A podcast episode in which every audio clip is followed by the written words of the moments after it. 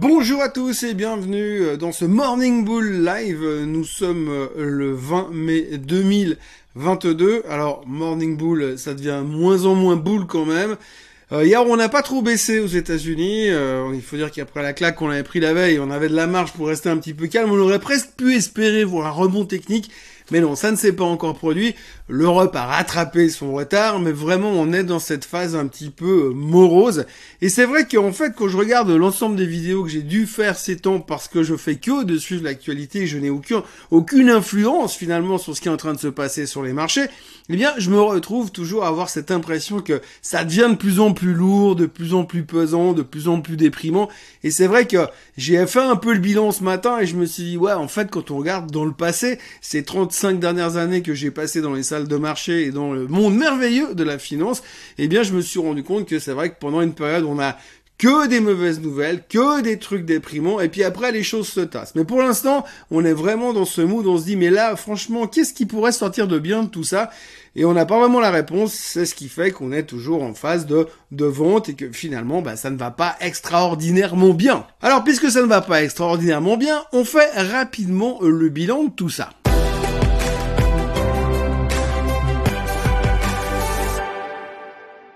Donc si aujourd'hui vous cherchez euh, des raisons pour vendre, je vais vous en donner quelques-unes. On commence déjà avec la guerre en Ukraine qui est un stress majeur qui, même si on n'en parle pas tout le temps, reste une épée de Damoclès au-dessus de nos têtes. On a bien évidemment le ralentissement de la Chine. Alors ça c'est un problème puisque des jours c'est positif parce qu'ils arrêtent euh, des, euh, des, reconfinements ou des confinements et puis le lendemain eh bien on voit que ça ralentit et du coup on est inquiet. Ce matin ils ont simplement finalement baissé les taux, les taux principaux en Chine donc du coup il y avait un peu petit soulagement, mais c'est vraiment un petit soulagement, mais ça reste une crainte également très importante. Après, bien sûr, on a la hausse des taux, l'inflation, l'inflation, la hausse des taux, la hausse des taux et l'inflation, l'inflation et la hausse des taux.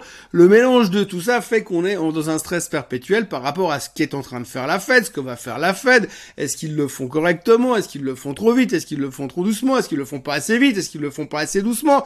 Est-ce qu'à la fin ils vont nous amener en récession, en stagflation, ou est-ce qu'ils vont finalement réussir à faire ce qu'ils doivent faire, c'est-à-dire sauver le monde. Et puis alors le dernier truc en date qui nous stresse de, façon intense, eh bien c'est le fait que le consommateur américain pourrait nous lâcher. Alors ça on en a largement parlé hier, mais c'est vrai que quand tout d'un coup vous avez cette personne, enfin cette personne imaginaire qui est l'ensemble des consommateurs américains qui tout d'un coup serait obligé de réduire la voilure à cause de la hausse des prix, eh bien ça, ça nous fait très très peur. Et on dit toujours, on dit toujours que le consommateur est le moteur de la croissance américaine. Donc je vous laisse imaginer ce qui pourrait se passer ensuite. Donc quand vous avez cet ensemble de mauvaises nouvelles, après vous rajoutez encore le fait que certaines boîtes techno sont en train de ralentir au niveau des revenus, qu'on a des problèmes de chaîne d'approvisionnement, etc., euh, etc. You name it. Il y a vraiment tout ce que vous voulez euh, pour trouver des raisons de vendre. Et c'est vrai que quand on a tous les jours quelque chose comme ça, ça devient un peu pesant. C'est vrai que l'ambiance elle est pourrie, que plus personne n'a vraiment envie de traiter aujourd'hui. On voit que les volatilités sont pas terribles non plus. Euh, on entend parler tous les jours de crypto crash dans tous les sens. Les gens d'ailleurs ne parlent que de ça. Euh, et on entend, on entend parler de, de personnes qui sont totalement ruinées parce qu'ils avaient mis 100% de leurs capitaux sur des trucs comme Luna. Bref, tout ça fait que ça pèse, ça pèse et ça pèse encore. À côté de ça, vous rapportez, vous ajoutez finalement le fait que on se rapproche de plus en plus de ce fameux bear market sur le S&P 500. Alors ça, c'est aussi l'obsession du moment. Hein. C'est pas que ça change globalement la photo, mais avec la baisse d'hier, le S&P 500 aujourd'hui est plus qu'à 1,3% de rentrer en bear market. 1,3%, il suffirait d'un petit sell-off ce soir pour y être. Et on a quand même l'impression, quand on regarde les graphiques, euh, que euh, ça devrait assez logiquement se faire, puisque le S&P 500 est vraiment revenu dans cette tendance baissière et qu'on continue euh, à, pointer vers le bas, ça paraît presque évident.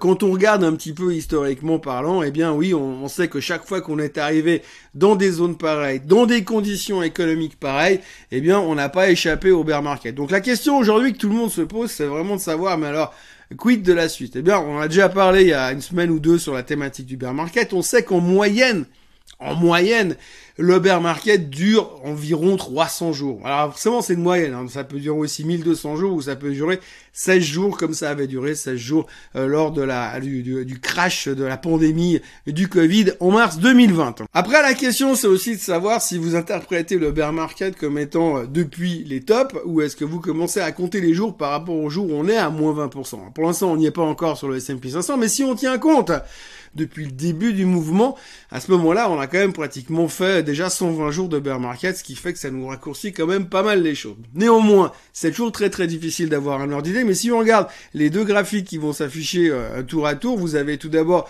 le premier qui représente le pourcentage de baisse entre le top du marché et finalement la fin du bear market, donc le moment où le marché a commencé à remonter. Et le deuxième que l'on va voir, c'est le, graphique qui représente ça en nombre de jours. Donc vous voyez que pour l'instant, on n'est pas en bear market, c'est pour ça que la couleur du S&P 500 n'est pas la même, mais euh, on est toujours dans, euh, dans ce, cette, cette, évolution et ça compte déjà, puisque si ça rentre en bear market, on va déjà compter ce qui s'est passé avant. Donc on peut commencer à avoir, avoir une espèce d'échelle, mais on voit qu'on n'est largement pas encore euh, sorti de l'auberge, comme on dit, pour le moment. Donc voilà, c'est un des gros stress du moment, plus l'ensemble des mauvaises nouvelles du marché fait qu'on est dans une ambiance vraiment pourrie et on se demande comment ça va se terminer. Pas bien.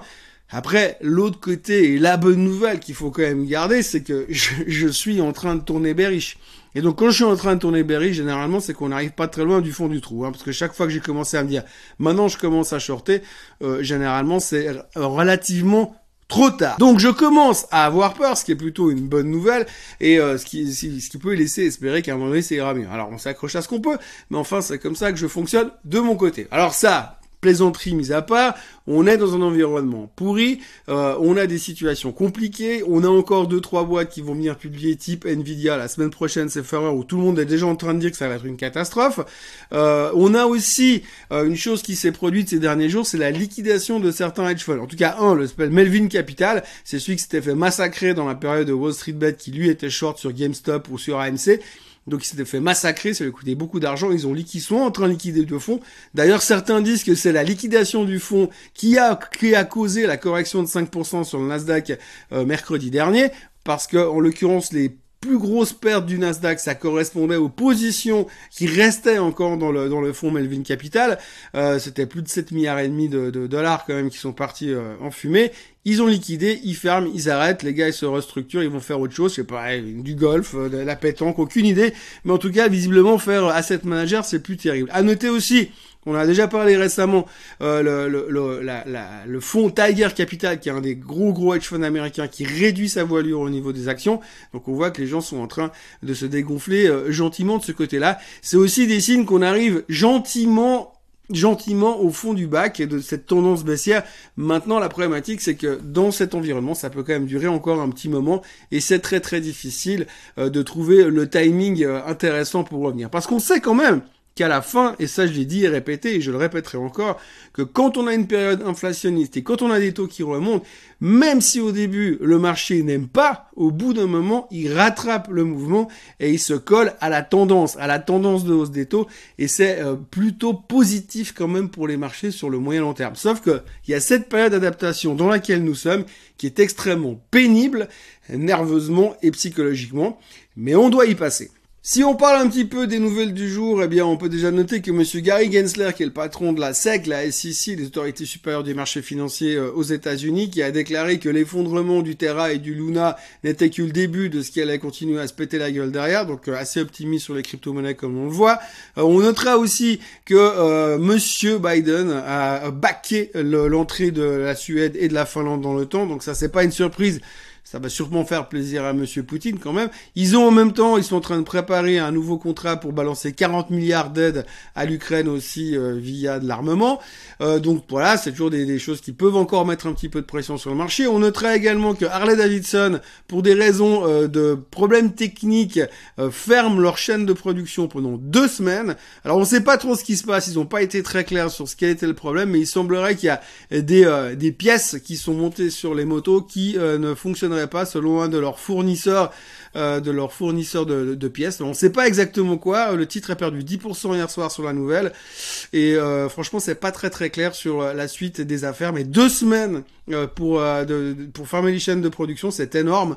Et il va y avoir des conséquences déjà sur les livraisons, mais aussi et surtout sur la performance de l'action. On notera aussi que les chiffres des ventes, des nouvelles ventes de maisons aux États-Unis étaient au plus bas depuis le début de la pandémie de Covid. Ça non plus, c'est pas une super bonne nouvelle. Bon, il faut dire qu'il y a eu un rush massif quand tout le monde a commencé à se tirer des villes pour aller s'installer à la campagne. Euh, mais là, il y a quand même un ralentissement assez important de ce côté-là. Et puis en plus, souvenez-vous, il y a quelques temps, euh, le bois avait littéralement explosé. Il y avait un shortage sur ce qu'on appelle le lumber aux États-Unis.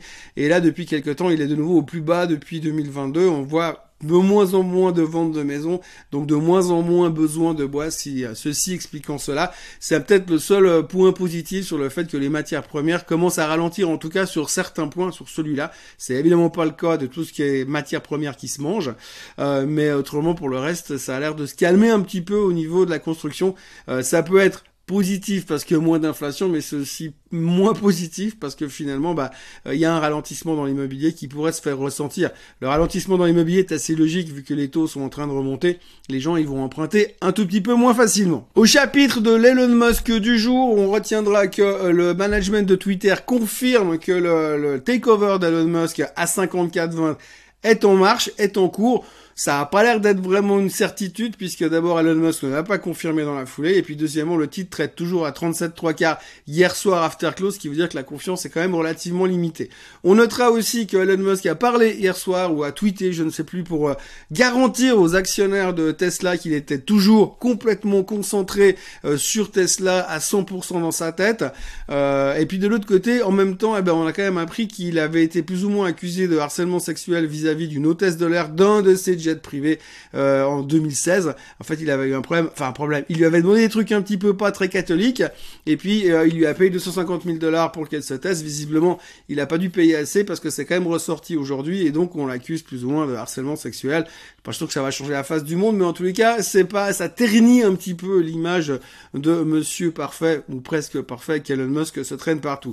Il y a aussi Dan Ives. Dan Ives, c'est l'analyste euh, star de chez Wedbush, une, une banque d'affaires américaine qui est très très très très spécialisée dans tout ce qui est euh, titre de croissance, entre autres Tesla. Monsieur Dan Ives fait partie des méga boules sur Tesla depuis des mois et des mois.